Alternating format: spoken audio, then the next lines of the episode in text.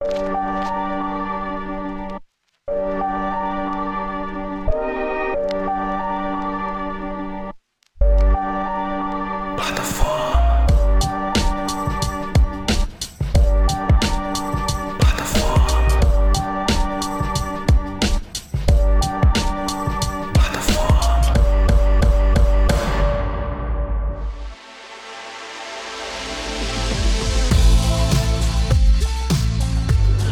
Fala galera, Jonathan Fernandes aqui no ar. Você vai acompanhar a plataforma, mas antes de acompanhar a plataforma, eu quero explicar uma coisinha. O áudio do Nathanael ficou um pouco cortado, ficou um pouco com alguns ruídos, né? Ficou muito difícil. Tentei tirar algumas coisas na edição, mas algumas coisas não deu de tirar.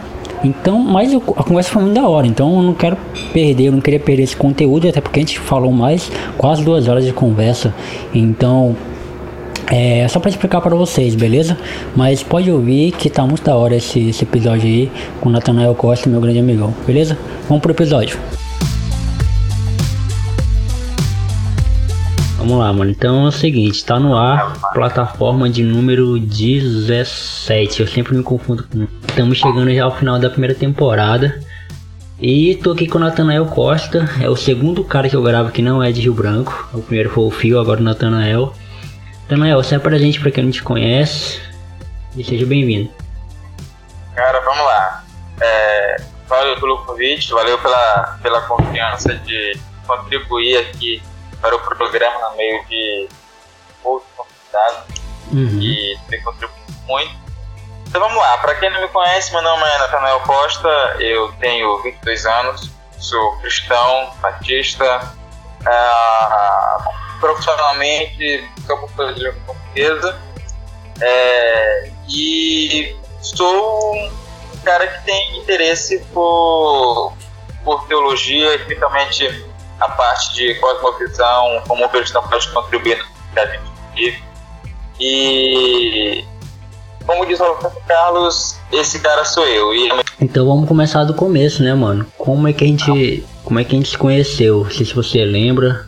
Cara, teve. É, é, eu encontrei um, um, grupo no Facebook chamado Cansei de Ser Gospel. Ah, Era isso, com C mesmo.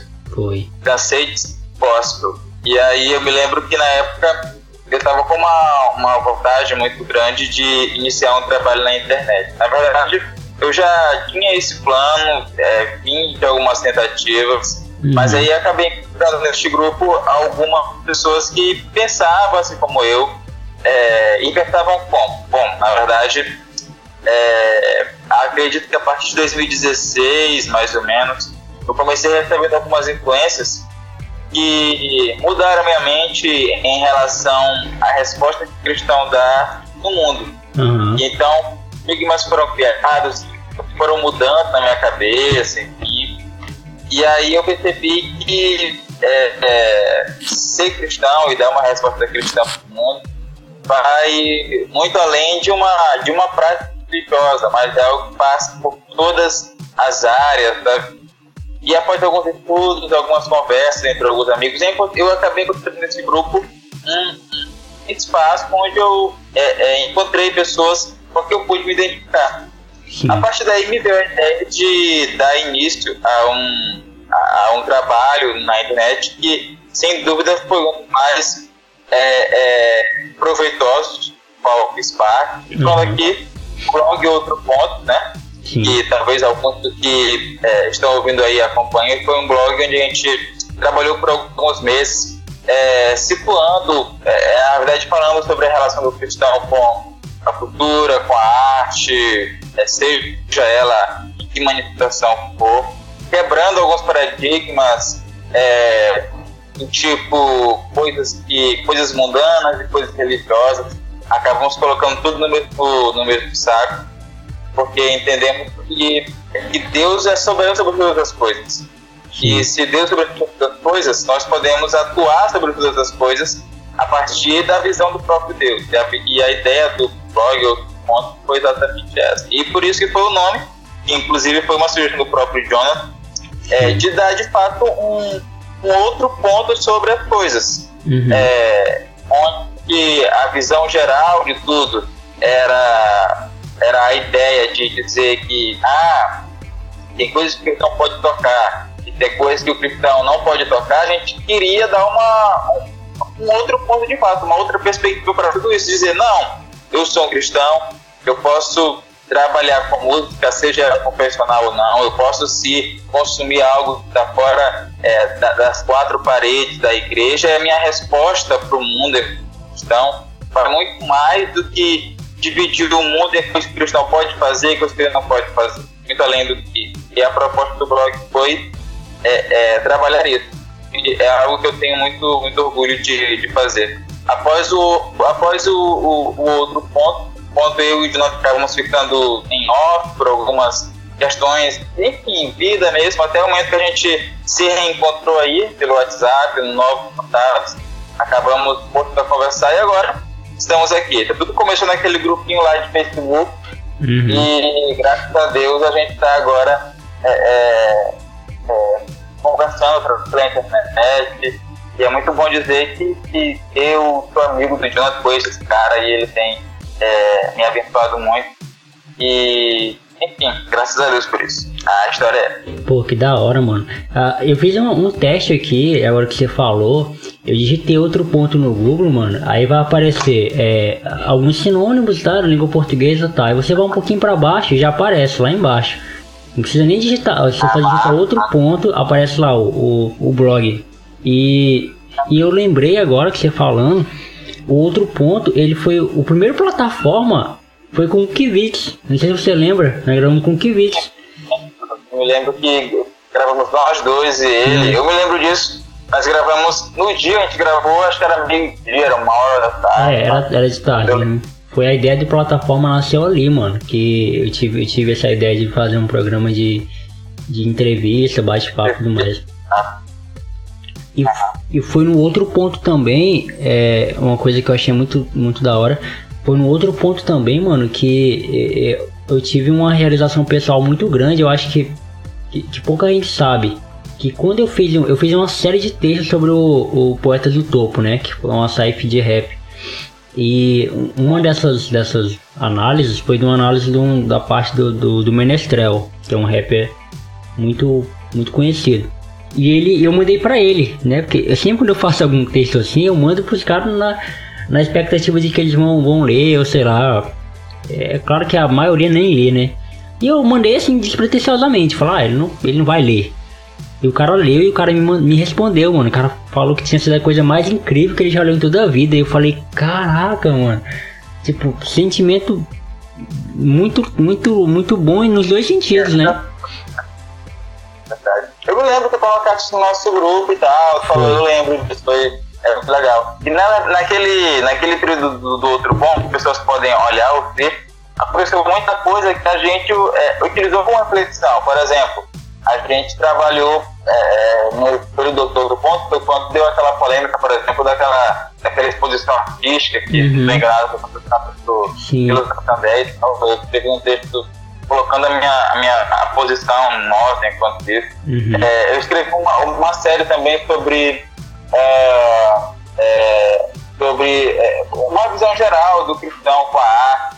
Também foi quando teve aquela polêmica do Marcos Tomeira e tal, a volta do, do Palavra, Palavra Antiga. antiga. Uhum. É, e aí eu, eu, eu, me lembro que eu escrevi um texto onde eu peguei esse fato e associei com uma, com uma outra polêmica, que foi a, o, o surgimento das primeiras denúncias contra o Kevin Space, daquela questão de, de assédio sexual, nos bastidores da série. Sim, sim. E aí eu, eu, peguei os dois fatos e é, levei em consideração toda a surpresa e burburinho que estavam tendo é, e usei aquilo como reflexão para para expectativa sobre as pessoas, né? Que a gente tem expectativas muito altas e acaba gerando uma, uma frustração, enfim, aí respeito sobre isso enfim, muitas coisas aconteceram em 2017. Então vamos lá, Natanael. Você nasceu onde? Você nasceu em São Luís mesmo? Como é que foi a sua infância? Eu nasci, eu tenho 22 anos e esses 22 anos foram, foram nascidos aqui em São Luís. Eu nasci aqui em São Luís. É, meus pais são maranhenses, mas não nasceram em São Luís. Eles é, viveram algum tempo em outro depois se mudaram para São Luís para uma comunidade anterior, comunidade onde o conflito foi, daqueles lugares aqui pro bairro Quebra-Foz. O nome é meio. É, é meio aí é, cômico, mas o, o, nome do bairro é esse. Inclusive, esse bairro que eu nasci, foi aqui que eu é, aprendi, é, conheci o Evangelho.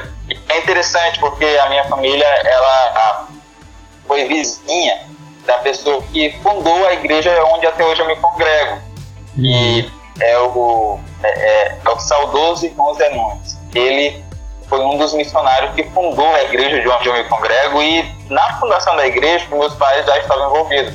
Eu cresci com eles, já antes de termos um tempo fixo, né, a gente se reunia em casa, eu estava lá no meio e tal. E eu presenciei toda a evolução da igreja, desde quando éramos, desde quando não tínhamos tempo até que a gente é, comprou um terreno, começou um terreno, passamos um tempo. E aí eu vi entrada de pessoas, saída de pessoas, enfim, chegando gente nova. E é o lugar onde eu me congrego. A, a, a na verdade, assim, há 22 anos eu me congrego lá, mas eu de evangelho, de conversão, às vezes a galera tem aquela história, ah, o cara nasceu no lar cristão, quando eu nasci, meus pais já eram convertidos, então, ah, nasceu no lar cristão, então é crente desde o começo. Cara, não é bem assim. É, uhum. O filho do, do, crente, aqui já entrando no lado mais, é, mais teológico, o filho do crente, ele não é um, um, um crente assim, como se fosse um, uma monarquia, sabe? O filho do crente, ele nasce como qualquer pessoa. E o que, que a Bíblia diz sobre isso? A pessoa nasce seus delitos e pecados. Então, nasce também com a necessidade de se arrepender.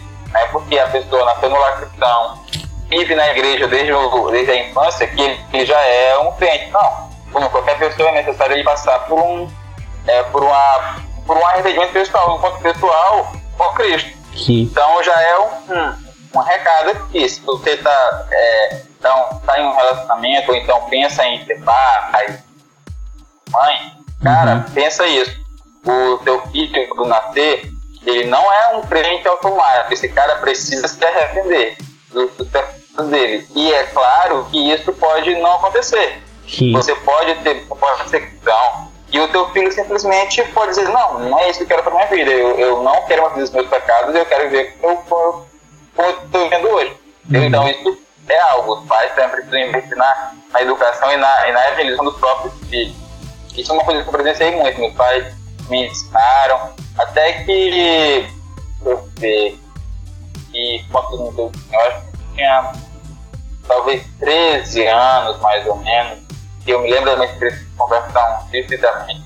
Eu, eu cheguei à igreja e de fato confessei a Cristo Salvador. A partir daquele momento, uma terça-feira à noite, eu falei, não, não, falei, é isso que eu quero. Eu sei que eu sou pecador, é isso e aí, de lá para cá, eu me congrego no mesmo local. E é uma igreja institucional, como é que faz, tempo, culto três vezes por semana, ministério de 11, igreja, essas coisas. E uhum. mais um lugar que, de fato, é, eu, tenho, eu tenho muito carinho. Mas que daqui a alguns anos, talvez, não é, me congregue, aconteça alguma coisa que é necessário eu congregar em outro lugar, Uhum. É, apesar de eu, de eu achar isso meio enviado, porque eu até já pensei isso falei, cara, se eu, se eu me congregar, se, é, é, enfim, se eu é, por alguma razão saísse de onde eu me congrego, da igreja eu me congrego, uhum. eu particularmente sabia onde eu me congregaria. Sim. Assim, não, não menosprezando as comunidades cristãs que existem aqui do bairro, mas é, é enfim, eu, eu, eu, não me encaixaria, eu não ficaria bem em outro lugar, não sei o que é que faria. E eu digo que eu acho até meio, meio inviável eu me sair de onde eu me congrego. Mas assim, se vier acontecer, eu sempre vou lembrar desse, desse Mano, isso é interessante porque assim, é, o normal a gente perceber, ao menos é o que eu percebo por aqui, é que geralmente filhos que nascem lá cristão tendem a quando crescer não serem cristãos, né? Tipo, acontece muito. Acontece muito em várias situações, em várias, em várias famílias. Que o. Que eu acho que é, é, por isso que você falou, né? O pai meio que se acomoda. Ah, todo mundo aqui é crente, o menino tá vendo que a gente é crente, então a gente tá, tá levando ele pra igreja todo domingo. Então não, não vamos ensinar nada para ele, não vamos incentivá-lo. Ele já tá sabendo que, que é. Todo mundo é crente, então ele vai ser também. E às vezes não é assim, né, mano? Às vezes o. Ah, não é assim. Outro problema que acontece também é quando a família acaba terceirizando a tarefa de, de ensinar, de evangelizar para a igreja. Hein? É. Você tem uma família cristã e aí eles têm um filho. E aí eles colocam aquele filho na igreja, ele vai para a IBD, para a escola bíblica, ele é ensinado e tal. Aí a galera pensa assim, os pais pensam assim, ah, então fala nada não, vamos deixar que a, que a EBD, que o EBD, que o pastor, que o plano de tal, cuide. Quando não, a tarefa de ensinar ela é, ela é exclusiva e primária dos pais. Os pais têm que utilizar, têm que sentar, têm que conversar e tal. E você tem que fazer isso tendo a ciência de que, como qualquer pessoa, o seu filho pode não se converter. O seu filho, isso que você prega, você fala, pode não, é, pode não acontecer. E é claro, se o seu filho não é, se converteu ao evangelho, você não vai deixar de amá-lo por causa disso. Mas é importante ter essa noção. É, é, filhos de crente não são crentes automáticos. Assim, qualquer pessoa eles precisam arrepender dos pecados deles. Não verem que estão a solução para eles. Uhum. E, e, a gente sabe, isso acontece como? Meio da pregação do evangelho. A fé vem pelo ouvir e ouvir da palavra que Deus faz. Eles têm o dever de ensinar os seus filhos no, no evangelho até o momento que eles é, é, têm um encontro real com Cristo. E mesmo que, mesmo sabendo que isso pode não acontecer, e mesmo não acontecendo, eu vou continuar amando, eu vou continuar ensinando é, essa. Mano, isso é, isso é da hora, porque eu lembrei de. É, eu lembro. Eu tô. Eu não sei se você tá acompanhando, mas eu tô fazendo um, um, uma série de textos no, no meu blog sobre o, o, livro de Filipenses. Inclusive vai virar até e-book futuramente. Ah, e eu passei por aquela, por aquela parte em Filipenses 1, versículo 12 ao 19, que Paulo fala que Paulo aos Filipenses que ele estava preso é, e, e, e, as pessoas têm pregado o evangelho muitas vezes de forma de, de formas egoístas, né? Para querer se mostrar e tal, mas ele falou que para ele não importa. O importante é que o evangelho está sendo pregado. Né? Não importa é, o motivo pelo qual a pessoa está pregando, mas o importante é que o evangelho está sendo pregado. Eu lembro da minha conversa porque assim, eu fui criado, eu nasci em um lar é, que a minha mãe era mãe solteira, né? Me, me teve e meu pai saiu fora. Me abandonou antes, antes de eu completar dois anos. E então eu já fui, eu nasci já com, com, com a figura de um padrasto dentro de casa, que foi meu pai e é meu pai até hoje. Uh, então já, o lá já está meio desequilibrado é, espiritualmente, digamos assim. Só que eu tive uma educação em casa, eu não tive educação religiosa em casa. É, eu acredito que se eu tiver. Aí, aí eu já falo de mim especificamente. Eu não estou dizendo que isso é uma regra. Mas eu já acho que no meu, no meu caso seria prejudicial se eu tivesse. É, mas eu não tive educação religiosa em casa. Entretanto, eu tive liberdade em casa. Que tipo de liberdade? Meu filho, você vai para a igreja se você quiser, mas você, se você não quiser ir, não vai. Porque eu cresci vendo minha família indo para Testemunho de Jeová, Igreja Católica. Minha família foi para tanto tipo de, de, de, religião, mano, que eu, que eu fico até meio perdido às vezes. E aí a minha mãe sempre deixou claro, você vai se você quiser. Se você não, não se sente bem, não vai.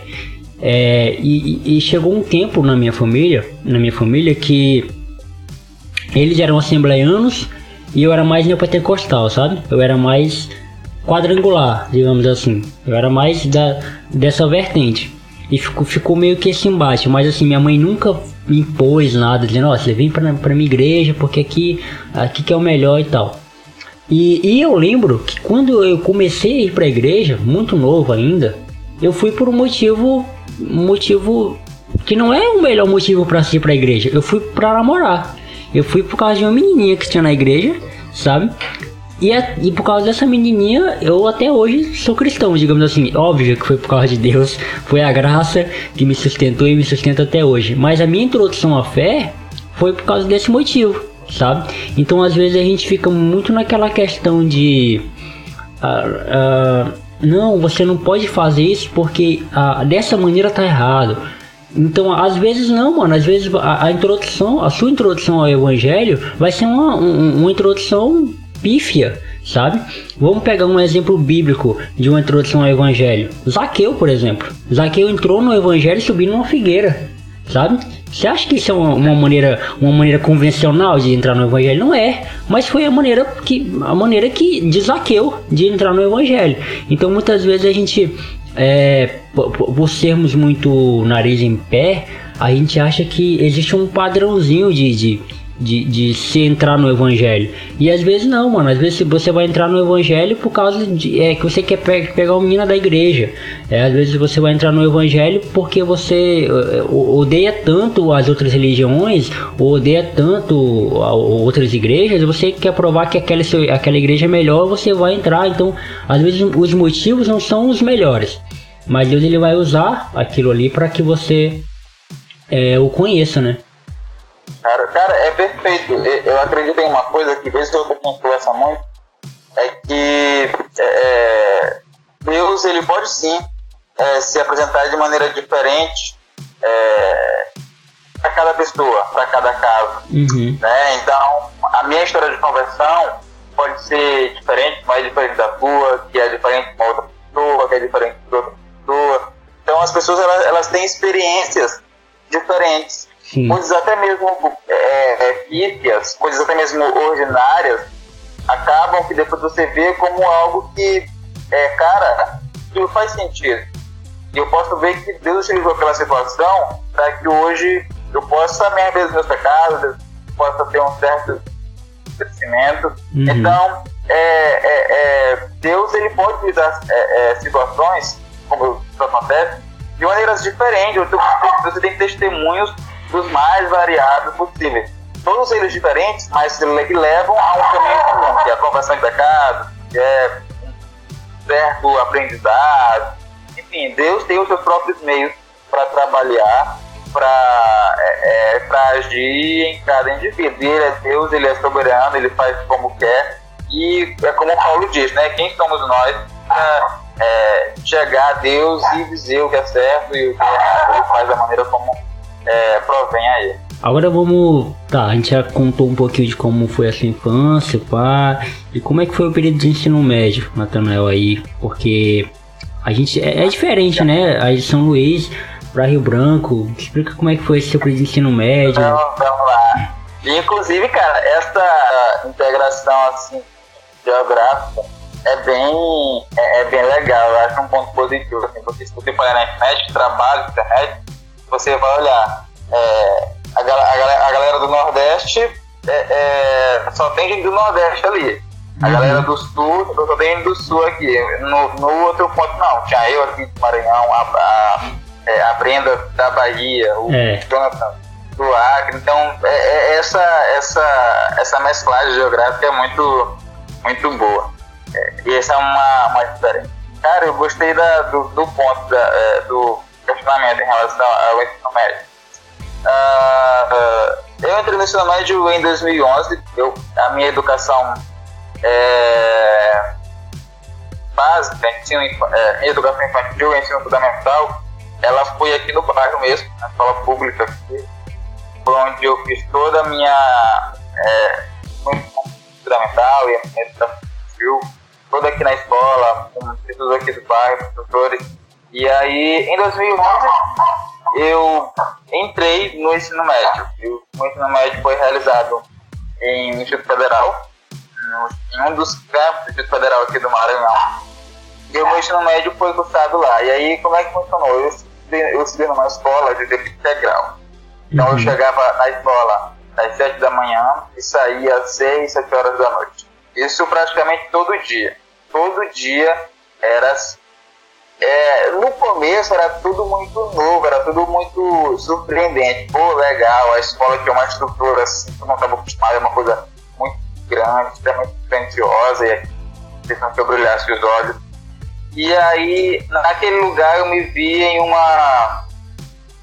com coisas, com coisas que eu não tinha presenciado ainda. Porque, como eu, como eu é, havia estudado aqui na comunidade, não, não havia contato com a área. É, urbana, a gente pode dizer assim, eu, eu moro aqui no bairro Nova Iguaçu. É, então eu não tinha visto algumas coisas. Todo mundo aqui se conhecia, todo mundo aqui era próximo. E lá não, lá era todos os diferentes bairros que dava todo mundo medo e às vezes dava uma grande bagunça. E ali eu comecei a conhecer um, um lado da vida, talvez um lado até sujo, que eu não conhecia antes. Uhum. Isso me é, é, é, dificultou um pouquinho a minha, a minha entrada, digamos, num, num lado mais adulto da vida. Então, beleza, eu fui é, surpreendendo, me chocando algumas vezes. Demorei um pouquinho para me identificar ali naquele lugar. E, e, e, enfim, mesmo com esses desafios, eu fui indo, fui indo. Até que hoje eu falo isso e. É, enfim, falo como uma experiência que eu tive na época. Eu fui vivendo, eu fui lá no meu ensino médio, primeiro, segundo ano. Tudo era tranquilo, até o ponto que eu comecei a ficar extremamente cansado. Porque o que acontecia? Eu falei que era para ter integral. Então, uhum. era das 6 da manhã, 7 da manhã até 6, 7 horas da noite. Então você pensa que tinha aula de manhã, almoço, intervalo à tarde, e aula, almoço, depois aula o resto da tarde. E, cara, era muito, muito, muito complicado pela carga horária de estudo. Era uma coisa cansativa pra frente. Ao ponto de eu acordar de madrugada para ir para a escola, é já revoltado, sem nenhuma vontade, já cansado, já exausto. E isso foi, foi já me, me machucando muito e, e foi gerando um fardo muito grande. Então, boa parte do meu ensino médio, eu posso dizer que foi um período bem, bem cansativo mesmo. Assim. Foi de, de ir para a escola sem vontade nenhuma, foi de ir para a escola já pensando na hora de voltar, por causa da rotina, por causa do passado. E além tinha transporte, tinha um monte de coisa. Foi uma coisa extremamente ruim. Até que chegou no, no, terceiro ano, eu falei, pronto, agora, agora eu vou sair daqui, agora acabou. Uhum. E aí, fato, é, acabou. Então tem, eu tenho um lado meio traumático do ensino médio em relação a, a cansaço mesmo, a, a estrutura. E é, é, algo que eu, que eu vejo e é muito é, é, é, é comum entre jovens, entre pessoas que estão nessa fase da, da vida. Tanto que depois, na no superior, eu cursei uma, uma, uma, licenciatura, eu sou formado em letras língua portuguesa. Eu me lembro que lá na faculdade, uma vez a gente teve uma discussão sobre escola em integral, se era saudável, não era, até que ponto era proveitoso. Eu me lembro que eu, junto com um colega, a gente remou contra a maré. Todo mundo elogiando a educação integral, ah, bacana o cara passar o dia todo na escola, e, enfim. E aí eu falava junto com ele assim, cara, talvez isso não seja tão bom assim. Eu falo isso porque eu estudei lá. Que acontece? A pessoa passa o dia todo lá naquela escola, com a pressão. A pessoa acaba tendo uma perda. Por quê? Porque ela não tem contato com a família. E eu falo que uma coisa que eu presenciei. É, é, eu não via muito meus pais e meus pais também não me viam muito. Eu saía de madrugada, tava todo mundo dormindo. Chegava é, 9, 8, 10 horas da noite, tava todo mundo dormindo e aí eu, eu já chegava para comer, dormir, eu acordava de madrugada e eu praticamente não, não via ninguém. Chegava final de semana, às vezes sábado eu tinha aula ou um outro compromisso e domingo era igreja. Então era, era, era muito correria a semana toda. Então não tinha muito assim contato com a família, contato com amigo, porque o tempo já estava todo comprometido com a escola. Uhum. E uma vez que você não tem esse contato com pessoas próximas, é claro que gera uma perda para você. E uma outra coisa que me incomodou era o fato de eu não, de, eu não ter uma liberdade de fazer algumas coisas. Por exemplo, não podia fazer um curso de eu não podia fazer uma outra coisa, porque eu estava na escola. Isso me sufocava muito. Então eu vi essa questão hoje, e hoje eu até questiono isso, como, como é, é, enfim, eu fico muito com o pé atrás disso. Tá, o cara fazia tudo na escola, mas e aí? Ah, será que isso é realmente proveitoso? Será que isso faz alguma diferença? Será que isso está sendo é bom para o aprendizado nele, e eu falo isso porque eu estou vendo de lá, porque eu conheço essa, essa realidade aí. Então, o meu ensino médio, a minha parte do adolescente, né, a parte de 15 até 17 anos, com 17 anos, essa parte meio cansativa, essa parte meio hardcore, mais revoltada. Mas, por outro lado, no ensino médio, eu tive um lado muito bom porque eu conheci pessoas, também uma especial, que foi o Willam, um amigo grandioso que eu tive do meu lado, com o qual eu pude conversar sobre a vida, é, enfim, desabafar no meio daquela correria toda. Muitas vezes a gente correu um ao outro para conversar, para desabafar, para é, para ter um momento mais assim de, de amizade mesmo, coisa que eu não tinha ainda. É, e e muito do que eu sou hoje, eu devo também a esse tempo e a ele. Preferência musical, interesse à teologia. Muitos músicos e artistas que eu conheço hoje, que eu admiro, são por causa dele. Então eu, eu devo muito a esse tempo também. De uma nova, de novas influências que eu tive de uma nova visão de mundo que eu tive. Então, meu ensino médio e, e essa também a fase da juventude teve esse lado mais sórdido, mais cansativo, mais assim, é, de pressão. Mas também foi um período de renovação, onde eu comecei a ver muitas coisas, onde eu é, é, é tive boas influências e isso, assim como a minha, a minha comunidade cristã que eu me congrego, também me ajudou muito a me formar como um indivíduo, de maneira, de maneira geral. Então, essa minha saga dos 15 aos 17 foi isso. Foi debaixo de muito ódio, muito cansaço, de, de, de muito sono também, mas também de algumas alegrias e de novidades que carrego até, até hoje na minha vida e que causam toda a diferença. Mano, você, o, seu, o seu ensino médio é, me lembrou muito meu também, porque assim, eu tive um, um, um período uh, conturbado. Eu já, cheguei a falar isso aqui em, em algumas plataformas que gravei. Porque assim, é, a minha família sempre é, é, foi, meio, foi meio conturbada, né? Os, como eu já falei, os, os laços familiares não me ajudaram muito. Deve ser por isso que eu, que eu tenho muita vontade de ser pai e construir uma família. Pra, porque eu não tive. Não que a minha mãe nunca foi. Muito pelo contrário, minha mãe sempre fez, fez esse papel de mãe, pai, vô, tio, tudo, tudo, tudo na figura da minha mãe.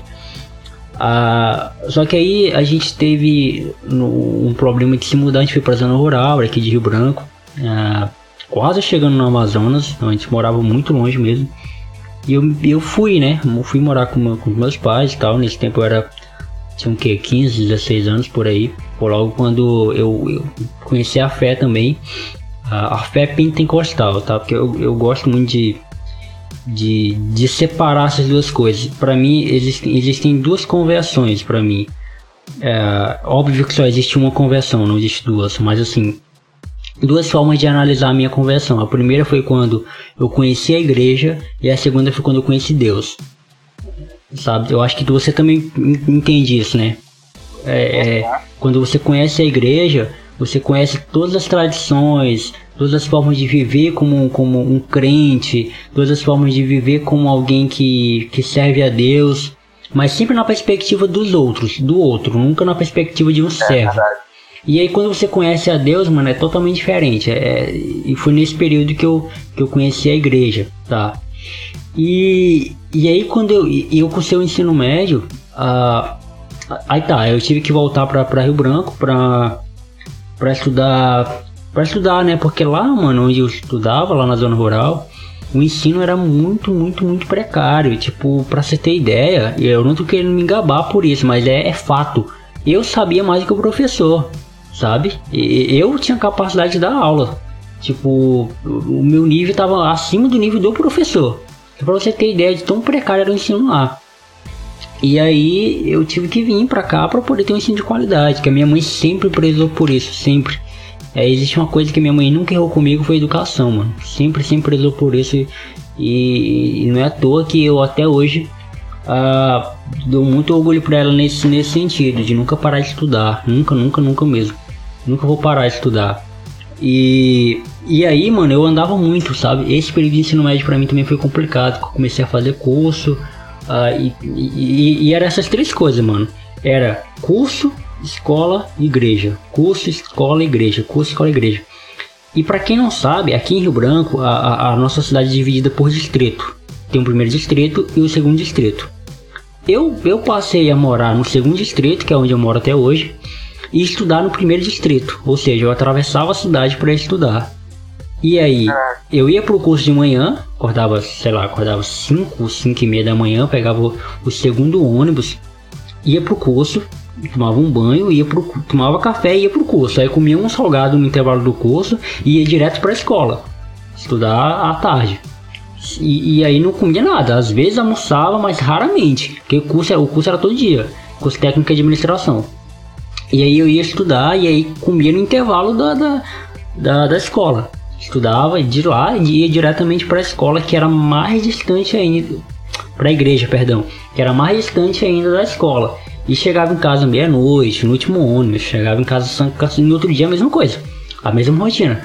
Quando a gente é tipo adolescente, a gente meio que não, não sente o cansaço físico, mas sente aquele cansaço mental, né? Que é o cansaço de, de não conseguir produzir tanto. Hoje eu sinto isso, né? Na época eu não sentia muito cansaço físico, porque eu era adolescente mesmo, tipo, tava no vigor. Mas o cansaço mental, tipo, não conseguir desenvolver assim, era, era, era muito complicado. Então, esse período de ensino médio para mim, mano, ele, ele traz muito. É, muita bagagem para hoje eu correr atrás das coisas, sabe? Porque tipo, nunca, nunca foi uma, nunca foi só o ensino médio para mim, porque a gente percebe muitos amigos nossos que se, que se formaram, tipo, e depois foram fazer outras coisas, que o ensino médio para eles foi muito fácil, foi só tipo, foi só mais um momento de adolescência, foi um momento que eles curtiram a vida, sabe? Pra gente não, pra gente o ensino médio foi barra, pra gente a vida, a vida adulta já começou ali. A responsabilidade Sim, já começou ali. Perfeito. E beleza, mano. Você terminou o ensino médio, aí você fez o Enem, já entrou na federal. Como é que foi esse processo? É, é, vamos lá. É, aconteceu o seguinte. Na verdade, é, só uma, uma, uma, outra coisa né, sobre o ensino médio que eu deixei de, de comentar e eu lembrei agora enquanto, uhum. enquanto falava, você falava que é, no ensino médio eu tive, eu tive, entre algumas alegrias, foi a possibilidade de fazer algumas viagens. Sim. E eu acho que eu nunca viajei tanto pelo estado como no ensino médio. No, no ensino médio eu fiz parte de um grupo de estudos e a gente viajava o estado para apresentar algum trabalho em outro campo do, do, do, do IFES, Federal do Maranhão. E eu é. fui para lugares como Santo Inês, que, que foi um dos lugares maravilhosos que eu fui, até pelas, pelo que eu vivi lá. Eu fui para Fodó, fui, fui para Pinheiro, são alguns municípios aqui que existem aqui é, algumas que existem aqui no, estado. E, cara, foi, é como eu falei, eu nunca viajei tanto como eu viajei no segundo, no terceiro, no ensino médio. E assim, foi maravilhoso. Entrar dentro do ônibus, entrar com a galera e fazer o que eu gosto de fazer até hoje, que é você estudar e apresentar algo, hein? Foi, contribuiu muito para mim, tanto profissionalmente como é, como indivíduo, porque viajar é uma, uma experiência muito, muito boa. E desde o ensino médio é uma, uma coisa que eu não. Faz muito tempo que eu não faço viajar e tal. Ano passado eu viajei, eu. É, no final do ano passado eu vi os meus pais, é, meus avós, perdão. Vi meus avós, vi alguns primos que eu não via há um tempo.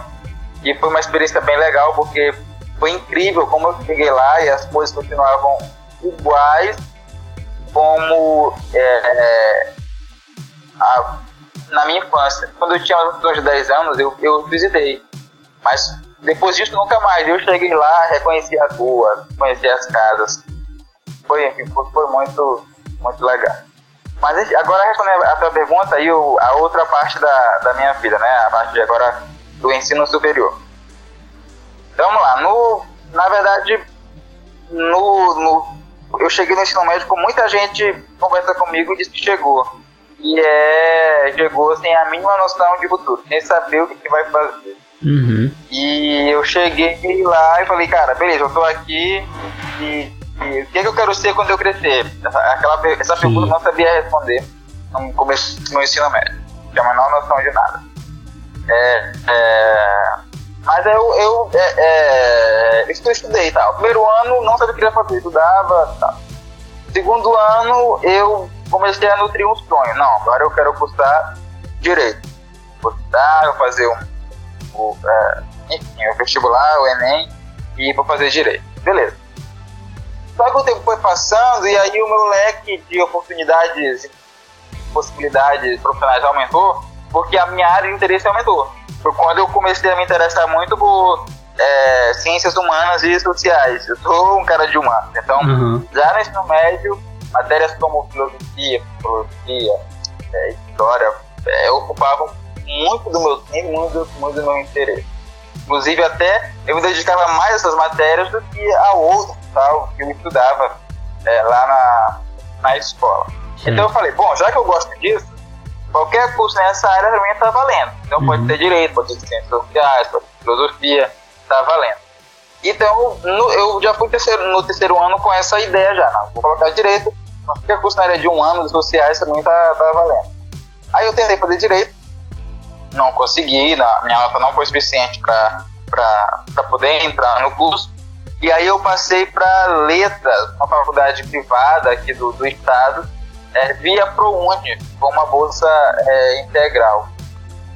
E aí, só que assim, só que, rapaz, foi, eu, eu digo, foi uma, uma rasteira muito grande que Deus deu em mim, assim, porque durante meu ensino médio todo, eu, durante meu ensino médio todo, eu, ah, eu zoava muito a carreira de professor, eu falava, professor é uma coisa que eu não quero ser, eu não quero cursar uma licenciatura. Caraca. E aí eu falava aquilo que hoje muita gente fala e que não de ser uma realidade. Uhum. Ah, ganha pouco, ah, não tem reconhecimento, não sei o quê, então eu não quero isso pra minha vida. Certo. E o curso que eu passei foi exatamente uma licenciatura. E aí fiquei, cara, eu não acredito, não acredito que eu passei a minha vida toda, meus três anos, relaxando a tarefa de professor e eu passei para esse curso, né? É, né? é brincadeira. E aí eu, eu com aquele pensamento, eu vou cursar ou não vou, vou cursar ou não vou. E aí alguns amigos meus conversaram comigo e falou, cara, cursa. Porque veja, tu não vai pagar nada. É uma bolsa integral. Tu vai começar o curso, vai terminar o curso, vai pagar uma mensalidade, é uma vantagem. Uhum. Segundo, é um custo de língua portuguesa. Então tu já vai, tu vai ter uma bagagem legal para leitura, para entendimento. Tu vai, já vai, tu quiser fazer um outro curso depois, pô, você vai ter uma bagagem show de bola. E aí eu falei pra você, cara, é, então é isso. E eu confesso que o que me levou a cursar letras também foi a pressa. Porque assim, eu poderia muito bem, não, eu, tenho, eu, eu passei com 17 anos, vou entrar na faculdade 17 anos, 17 anos. Eu pensei, bom, eu, eu poderia ter pensado assim, bom, eu tenho 17, eu não vou entrar agora, vou passar um ano estudando pro, pro, pro Enem, para aquilo que eu quero fazer, vou entrar em um cursinho, com os estudos, depois eu faço, quem sabe eu entro. Mas aí eu fui na pressa mesmo, falei, não, quer saber? Meu ensino médio, eu terminei meu ensino médio, agora eu vou entrar numa faculdade, não vou perder um ano da minha vida não, minha vaga tá aqui, então eu vou entrar nesse curso. E aí eu entrei e cursei é, em quatro anos letras e língua portuguesa, licenciatura, faculdade privada com a bolsa integral. Aí o que que acontece? Eu comecei a estudar e aí é, eu tive uma surpresa comigo mesmo, porque eu comecei a gostar do que eu estava estudando. Não necessariamente a parte pedagógica do curso, mas a parte de letras, a parte de linguística, a parte de gramática. Eu comecei a gostar muito, muito, muito disso especialmente a parte de ter. Então começou, eu comecei a nutrir um amor por isso. É, e aí eu cursei o curso gostando. Até que hoje eu percebi que eu quero continuar os meus estudos nessa área. É, Pós-graduação com mestrado, eu já percebi que eu quero fazer nessa área porque eu comecei a gostar muito, a amar muito. Hoje eu ainda tenho vontade de cursar, é, de cursar outras graduações, como por exemplo filosofia e direito ainda me chamam muita atenção hoje. São, são áreas que às vezes me, me, me fazem, pô, acho que poderia gostar isso. Mas a, a, a, graduação em letras, ela, ela chama, chama muita atenção. E eu digo que é uma, uma rasteira que Deus deu em mim, no sentido de que, ah, tu passou a tua, a tua vida zoando professor, então agora eu vou colocar num curso de licenciatura. E é isso tu vai fazer, e tu vai gostar disso. E aí, foi o que aconteceu? Algo que eu não queria fazer, a última coisa que eu ia fazer foi algo que hoje eu, eu, eu gosto de fazer. Mas aí não acaba por aí. Quando eu estava próximo do, do, do, término do curso, aí eu me lembro, eu, cara, eu, eu me lembro disso. Eu acordei, até umas 6 horas da manhã, umas 7 horas da manhã. E aí eu peguei um celularzinho, que era um outro celular. Uhum. E aí e eu sei que eu entrei no site, no site de um jornal, aí tava escrito lá, é, Prefeitura de Luiz lança edital para professores da rede municipal. E tinha lá algumas vagas para o no português. Falei, cara, eu não acredito nisso. A prefeitura de onde eu moro lançou um edital com concurso público para a matéria. Aí eu conversei com os meus pais, não, eu vou fazer. E aí eu fiz. E aí eu passei. Caramba. E aí eu passei, eu passei ainda na minha graduação. Então na minha graduação eu passei é, é, para ser no concurso para ser professor de língua portuguesa. E aí foi que veio a reflexão, passou um filme na cabeça, cara, eu não acredito que eu vou ser, eu não acredito que eu vou ser professor mesmo. Algumas pessoas olharam para mim e pensaram, cara, pode ser professor, dá para ser professor e tal, mas. Cara, a última coisa que eu quero é isso. E aí foi o que acabou me, acabou me, é, me tornando. Eu passei no concurso, acho que tinha 19 anos, acho. Mas, assim, eu passei no concurso e demorou cerca de talvez um ano e meio, não lembro, para eu ser é, chamado. Eu sei, que eu, eu sei que eu comecei a trabalhar ano passado, em agosto do ano passado, já completei um ano, inclusive. E aí é que vem aquele plot twist que eu falei. Vocês lembram que eu. É, lembra que eu falei que eu cursei o meu fundamental, educação básica, na escola aqui do bairro. Uhum. E, é exatamente, e é exatamente a escola onde eu trabalho hoje. A uhum. escola onde eu, onde eu cursei o meu fundamental é a escola onde eu dou aula. E, inclusive, professores que me deram aula hoje são meus colegas de profissão. Professores que eu fui aluno hoje são meus colegas de profissão. Pô, e, e explicar isso é uma coisa assim, é, é, é muito doida, sabe? Tanto uhum. para pessoas que estão do, do meu lado, assim, vejo, cara, como é que, como é, que é isso? Do, fez a tua, a tua graduação e tal, e hoje tu trabalha na escola que você estudou, na tua comunidade, no teu bairro. Pode ser exemplo para pessoas, enfim. Os, teus colegas profissão são os professores que te deram aula e tal. A galera acha isso muito louco. Eu também acho isso muito louco. Não, e, é uma, e era a última coisa que eu imagino na minha vida, cara. Eu não, eu não imagino que a minha vida ia dar volta toda. E que eu vejo como um, um plano divino mesmo. Com certeza. Eu acho que, assim, já que a gente tá falando disso, tem uma coisa que eu acho muito da hora pensar e que eu vejo pouca gente pensando. Ah, porque assim, eu me rotulo como teólogo de quinta, né? Ou seja, aquele teólogo que ninguém dá moral. Porque eu, eu, eu gosto de, de fazer teologia partindo do ser humano. O uh, que, que é isso, Jonathan? Tu tá dando de David Leonardo? Não. Eu não tô dizendo que ser, eu não tô dizendo que ser humano é o centro. Mas eu tô falando, eu gosto de fazer teologia partindo do ponto de que uh, só tem como você pensar sobre Deus se você pensar sobre a, vida, o objeto criado. Porque como é que você vai pensar sobre Deus excluindo a sua vida ou excluindo a vida que Ele criou? Não tem como. É, é uma utopia. É uma utopia. Então a gente tem a, as escrituras como nosso, a nossa base para pensar sobre Deus e as escrituras falam de vida, de, do, do, começo ao fim, de no princípio criou Deus todas as coisas até o Amém de Apocalipse, a vida é, é, é, é, o, é o sentido de tudo aquilo. Ah, é, é, é, tanto que a morte ela é reprovada biblicamente. Ah, o cessar vidas é reprovado biblicamente. Então, e a gente tem a mania de pensar teologia pelo espectro só espiritual das coisas, tipo o diabo, tipo Deus, tipo, sabe? E a gente ignora que nós, como seres humanos, é, temos dilemas como esse, de reprovar coisas, de abraçar coisas, de desejar coisas. Nós temos o dilema de, de, de achar que tudo na nossa vida vai acontecer somente pelo espectro espiritual e não pelo espectro é, acadêmico, por exemplo, como foi o teu caso, não pelo espectro é, de valorizar de onde veio, de valorizar. E isso também é teologia. Isso também é pensar, pensar co como Deus pensaria, pensar é, é, de uma ótica cristã. Quando Jesus olha para Pedro e fala: Pedro, uh, vem que eu vou te fazer pescador de homens, ele não está fazendo uma, uma, simples metáfora besta, uma simples metáfora para ficar: Ó, oh, Pedro era pescador e eu falei que ele ia ser pescador de homens, olha que sacada maneira. Não, Jesus ele está falando com Pedro na linguagem que Pedro conhecia que era pescaria. E muitas vezes Deus vai falar assim com a gente também, mano. Ele vai falar, falar, mano, eu tenho um plano de vida para ti. Esse plano de vida ele nunca foi alterado, ele é o mesmo desde quando você nasceu. A questão é que você ainda não entendeu, tá ligado? É por isso que eu falei que eu gosto de pensar teologia falando de vida, se tratando de que nós seres humanos somos um todo e esse todo ele precisa ser trabalhado diariamente, frequentemente, várias vezes. E a gente ignora muitas vezes e peca, porque eu considero isso como um pecado, quando a gente quer fazer, no... quer fazer da nossa vida como se fosse nossa mesmo. Tipo, tem muitos cristãos por aí que são autônomos.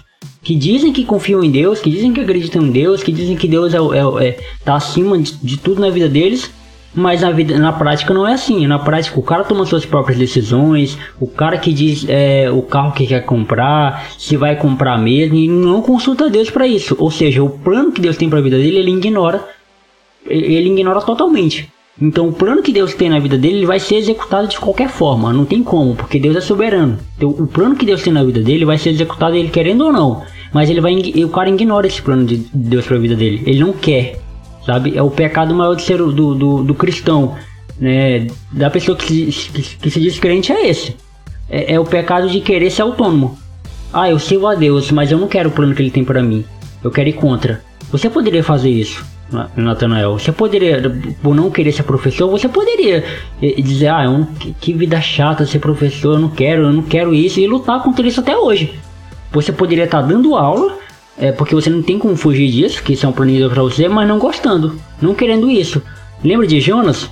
Quando foi pregar contra a vontade dele, ele pregou, mas ele não queria estar ali. Ele lutou contra isso até o fim. Mas o plano de Deus não tem como falhar, né? E, e cara, isso, que você falou é, é, perfeito e dialoga com muito do que eu creio também. É, o Jonas Madureira, lá no. É, é, acho que é no Inteligência Humilhada, ele fala uma coisa que eu, é, é incrível. Um dos maiores, se não o maior desespero do ser humano é olhar para a própria vida e não encontrar um sentido, sabe? Não encontrar um padrão. Então, o cara, por exemplo, olha para a própria vida e ele não consegue encontrar uma ordem, não consegue encontrar um sentido, ele não consegue encontrar um, todas as coisas que operam, ele não consegue encontrar nada disso. Uhum. Ele começa a olhar para a vida dele como uma série de sucessões é, aleatórias, casuais, que não tem propósito, e ele acaba caindo num desespero, sabe? Numa ausência que tem do total. E uma, uma coisa que eu falo, a minha conversão a partir do momento que eu criei, que eu passei a crer em Deus e viver para Ele, isso foi muito mais do que uma mudança de comportamento é, moral ou algo do tipo, mas é algo que mudou a, a minha mente. Eu, eu, eu, eu hoje eu, eu, entendo que crer em Deus e cristão é muito mais do que uma escolha é, religiosa, mas tem a ver com o sentido da sua própria vida. Eu olho para o cristianismo e, e para o crer em Deus como algo que dá sentido para minha vida, como, algo que dá sentido para minha existência. E como é que eu enxergo isso? Para minha vida, depois que tu falou. Quando eu olho para minha vida, para episódio da minha vida, e vejo coisas acontecendo, eu vejo que não foi um acaso. Eu consigo perceber que teve uma sequência, que teve uma ordem, e hoje eu aprendi algo por causa de uma coisa que aconteceu anteriormente. Eu pensava de uma outra maneira, algo que até mesmo eu não queria, mas que mesmo assim aconteceu e isso levou ao meu crescimento, levou ao meu aprendizado, levou para um, é, uma nova uma nova uma nova posição é, em mim. Então eu consigo olhar nisso uma ordem, eu consigo olhar nisso um sentido, um propósito. E isso me dá calma, isso me dá paz, isso me faz entender que o que acontece na, no universo na minha vida não é não são obras casuais, tem um sentido, porque se fosse casual minha vida teria tomado qualquer rumo, qualquer, qualquer coisa, não teria uma ordem, não teria uma sequência, minha vida, enfim, não teria um padrão. E hoje eu vejo isso. E eu vejo isso porque eu sei. Que existe um Deus regendo todas as coisas, cada centímetro, fazendo com que haja uma ordem, fazendo com que haja um sentido e que ele está cumprindo, ele está fazendo e isso me dá paz. Uma, da, uma das coisas que, que me levou a cursar teologia isso é uma confissão, uma confissão que, que, que eu vou levar pro resto da vida. Uma das coisas que me levou a cursar teologia é, é, é a paixão que eu tenho por querer conhecer mais Jesus e por eu também querer com que com que o evangelho seja propagado uh, não como um instrumento de desespero, porque é beleza que a gente tem que pregar o evangelho, porque realmente Jesus está voltando e o evangelho precisa ser pregado, muitas, muitas pessoas precisam ouvir. Mas muitas vezes é por pregarmos o evangelho por desespero, porque as pessoas estão morrendo, porque ah, sem Jesus as, as pessoas estão cada vez de mal pior, o que é um fato. Mas eu, eu, eu queria cursar teologia, aprender mais Jesus, para pregar o evangelho não só, não só por desespero, mas em afinco na vida das pessoas, para que as pessoas para que as pessoas compreendessem que o evangelho ele não é uma religião, ele não é um sistema. O evangelho ele não é um, um, um, manual onde você, se você seguir você vai atingir o sucesso. Ele não é uma pirâmide. Se você, se você seguir aqui, você vai alcançar o sucesso. Como tem muita gente tentando fazer hoje, né? Com, com os, os coaches da vida. E, e não é assim, mano. O evangelho ele é complexo, porque a vida é complexa. O evangelho nada mais é do que a sua vida diante de Deus. É a sua vida no reino. É a sua vida para o reino. Porque no fim das contas, Natanael, e eu acho que você vai concordar comigo, porque no fim das contas, não é o que a gente faz aqui que vai sobreviver. A gente vai prestar contas, obviamente, com, com Deus no, no, no fim de tudo isso. Mas no final das contas, não é isso aqui que vai, que vai nos sustentar. O que vai nos sustentar é a nossa vida perante Deus. É a nossa vida diante dele. É porque, como o próprio Jesus fala, né? Vai ter muita gente que, quando chegar lá, vai apresentar suas obras para Deus. Vai dizer: olha, mas a gente não fez isso, a gente não fez aquilo, a gente curou no seu nome, a gente viu o paralítico andar e tudo mais. E, e, como que a gente não vai, não vai compartilhar contigo do reino? Como que a gente não vai pegar a fatia do bolo? Jesus fala, Jesus vai simplesmente olhar e ó, a parte de mim que eu não te conheço. Você nunca teve comigo, tá entendendo? Porque no fim das contas, isso não vai servir. Porque o que serve, o, e isso o próprio Jesus fala também, é o que sai do homem, não o que entra. Sabe? É o coração regenerado, é o coração quebrantado. É quando você peca e você não sente remorso, você sente arrependimento. Sabe? É quando você é, tem levado uma vida de pecaminosidade e você não se sente bem com isso. Você sabe que você tem um pecado, você sabe que isso é pecado, que hoje em dia até pecado estão querendo relativizar. Você sabe que, que você tem errado, mas você não se conforma com isso. Você é um inconformado com o seu próprio pecado. Por quê? Porque você ama Jesus. Você não é um inconformado com o seu pecado porque você acha isso feio. Porque a gente, eu particularmente, eu não acho meu pecado feio. Se eu pudesse, eu pecaria mais e mais. É, é, é, é a minha depravação. É a minha, é a minha carne dizendo que isso é prazeroso. É a minha carne dizendo que isso é bom, que isso é agradável, que isso, que isso não tem nada a ver. É, é que nem o mundo, o mundo diz pra gente. Mas eu não faço isso porque eu amo Jesus. Porque eu, eu, eu, eu vejo que isso não combina com o meu amor a Jesus.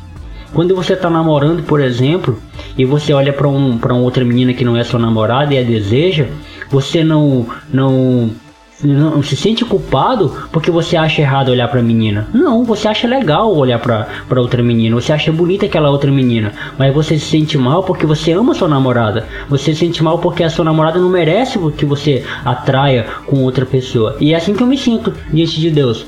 Eu não me sinto culpado é, é, pelo meu pecado porque eu acho meu pecado feio porque eu acho meu pecado ruim, terrível. Não, eu me sinto culpado pelo meu pecado porque isso traz Jesus. E a ideia de trair Jesus na minha cabeça é inconcebível. A ideia de trair Jesus na, na minha cabeça é intolerável. A ideia de trair Jesus na minha cabeça é como se eu estivesse é, é, levando ele na cruz novamente. É como se eu estivesse falando, Jesus, o teu sacrifício para mim não vale de nada, eu quero continuar pecando. E isso para mim é terrível, porque eu amo Jesus e eu quero que ele faça parte da minha vida cada dia mais. Eu não quero que ele esteja longe de mim, eu quero que ele esteja perto. Perfeito. É, é, é esse sentimento que deve nos, nos, ajudar a ser mais, mais santos. Porque o que, que acontece?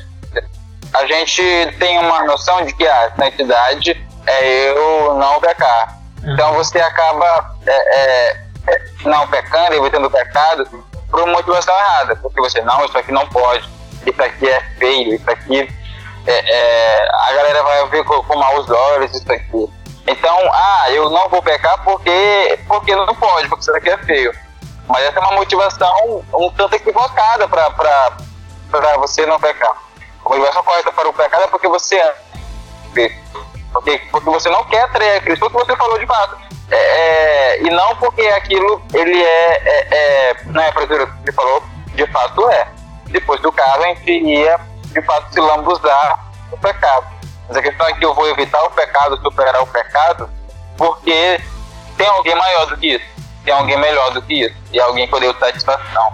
Então, é, sem dúvida, um dos meios para você vencer o pecado, ser mais santo, não é olhar para o pecado, e não é você querer vencer o pecado para você, oh, eu venci isso aqui, eu sou o cara. Olha fulano que está lutando com aquele pecado, mas eu consigo isso. Não. A ideia é você vencer, é, é lutar com aquele pecado e arrepender dele, porque você tem alguém para prestar conta. Você tem alguém que é maior e é até mesmo melhor do que aquilo. Porque você não quer trair a Cristo, você ama a Cristo. Essa deve, a, motivação para lutarmos contra o pecado. E uma vez no Espírito Santo, e essa, essa mentalidade, sem dúvida, é, isso vai acontecer. Porque isso é uma promessa que a gente na Escritura, Paulo escrevendo. Aqueles, sobre aqueles que são de Deus, o pecado não terá domínio. E esse domínio ele é quebrado na, na, durante a conversão. Não demora o tempo que demorar, custa o tempo que custar, mas ele acontece quando você entende que você se guardar para não pecar, independente de que pecado for, uhum. é, você se guarda por causa daquele que te ama, não por causa do em si. Caso contrário, o evangelho vai ser visto apenas como um caderno de moral de, bom, de bons costumes, que ele é muito mais. Certeza. Mano, então acho que é isso. Nosso papo foi muito da hora passar esse. Pô, essa uma hora. Top demais. Eu achei que passou é, rapidinho. Passou voando, mano. Foi... foi bom, foi muito bom. Passou voando, mano. Nessa 1 hora e 20 a gente trocando ideia. Mano, então deixe suas considerações finais aí pra quem nos ouviu até aqui. Uh, a ideia que você tem pra mandar pro pessoal aí. Vamos lá, cara. Primeiramente eu quero agradecer a você que ficou ouvindo aí a, a gente até, até agora. Foi muito bom é, conversar sobre isso. Uhum. Você, se você talvez já me ouviu em outros lugares, me conheceu é, um pouco, um pouco mais. E, cara, como considerações finais, eu vou apenas é, é, reiterar aquilo que eu falei aqui. É, se você é cristão, olhe para a sua fé não como um manual de regras para você seguir. Saiba que o cristianismo é muito mais do que isso. O cristianismo tem muito a dizer sobre os seus estudos, sobre as suas finanças, sobre a sobre a vida, sobre a comida, sobre esporte, sobre é, cultura. Então veja a fé como algo que mude a tua vida em todos os sentidos. A conversão é para mudar a tua vida em todos os sentidos. Se a fé que você tem não faz isso, é, dá uma olhada na tua fé, revisa os teus conceitos, veja a tua fé como algo que tem a, a dizer para você é, sobre todas as áreas, sobre todo e sobre todas é, é, até todas as gavetas. É isso que eu tenho e foi isso que mudou a minha vida e essa compreensão eu quero que eu quero que as pessoas tenham.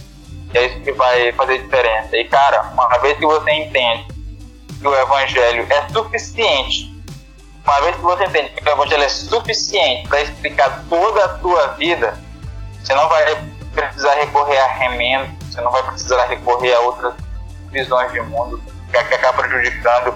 Você vai encontrar tudo o que você precisa no evangelho sem ser um religioso, ser um, um fundamentalista negativo da palavra, mas alguém que se satisfaz no evangelho, que vê o evangelho muito mais do que um manual de conduta, mas como algo que dê sentido à tua vida, dê um propósito para a tua existência, e você vai ver a vida como de fato é, vai ver a vida pela ótica de Deus, e eu te convido a entrar nessa jornada. Olha para a tua fé como algo que dá resposta para tudo é, para tudo na tua vida. E é isso que eu, que eu tenho a dizer. E se você que está ouvindo aqui não é cristão, é, não professa a fé, é, entenda também isso. Entenda que o cristianismo não é uma regra de, de moral, de nós cristãos que evangelizamos, a gente não quer que você siga uma, uma regrinha, a gente não quer que você faça parte da nossa uhum. igreja a gente quer que a tua vida seja transformada, a gente quer que você veja as coisas de uma outra maneira. E o Evangelho é capaz de te, fazer isso, é, a partir da conversão. Então, vamos olhar para o Evangelho como algo que muda a nossa vida por inteiro. Todas as áreas da nossa vida, até aquela que a gente menos imagina. O Evangelho tem algo para falar com a gente. O Evangelho é capaz de modificar toda a nossa mente e nos fazer enxergar a vida como ela de fato é, dar sentido e dar propósito e dá esperança, que é uma coisa que todo ser humano precisa. E eu digo isso sem medo de errar. Um lugar onde você vai encontrar esperança é, fixa, é, é, motivação para viver e sentido para existência, propósito é, no Evangelho. Pode encontrar outras, outras ofertas aí, mas só o Evangelho vai ser capaz de modificar a sua vida como, como um todo. E o que eu vou falar aqui talvez, talvez seja até é, polêmico, controverso, mas é, eu é, vou, vou, falar de modo que me entendam aqui. Mesmo que é, após a morte não exista céu, é, enfim, não exista eternidade, uhum. mesmo assim ainda vale muito a pena ser cristão, crer em Deus e, e encontrar a verdade. E aí sim, uma vez crendo, verá que faz todo sentido é, viver e, e olhar como, como Deus, como eu disse, a única maneira de você encontrar toda a esperança sentido é através da evangelho, da razão, da, e aí que eu, como considerações tenho a dizer, foi muito bom passar por aqui e a minha oração é que essa conversa ajude muitas pessoas e que muita gente por aí. Valeu, valeu pela confiança, Jonathan, valeu pela, pela parceria, pela amizade. E tamo junto, cara. Vamos, vamos gerar coisas boas aí pra, pra internet. Tamo junto, mano. Eu que agradeço. O papo foi muito gostoso, muito produtivo. Eu vou ouvir esse podcast aqui várias vezes. Pode ter certeza depois de editado. Que foi muito da hora. Muito obrigado, mano. Tamo junto. Até a próxima. Pronto, valeu. Tchau, tchau, cara. Valeu.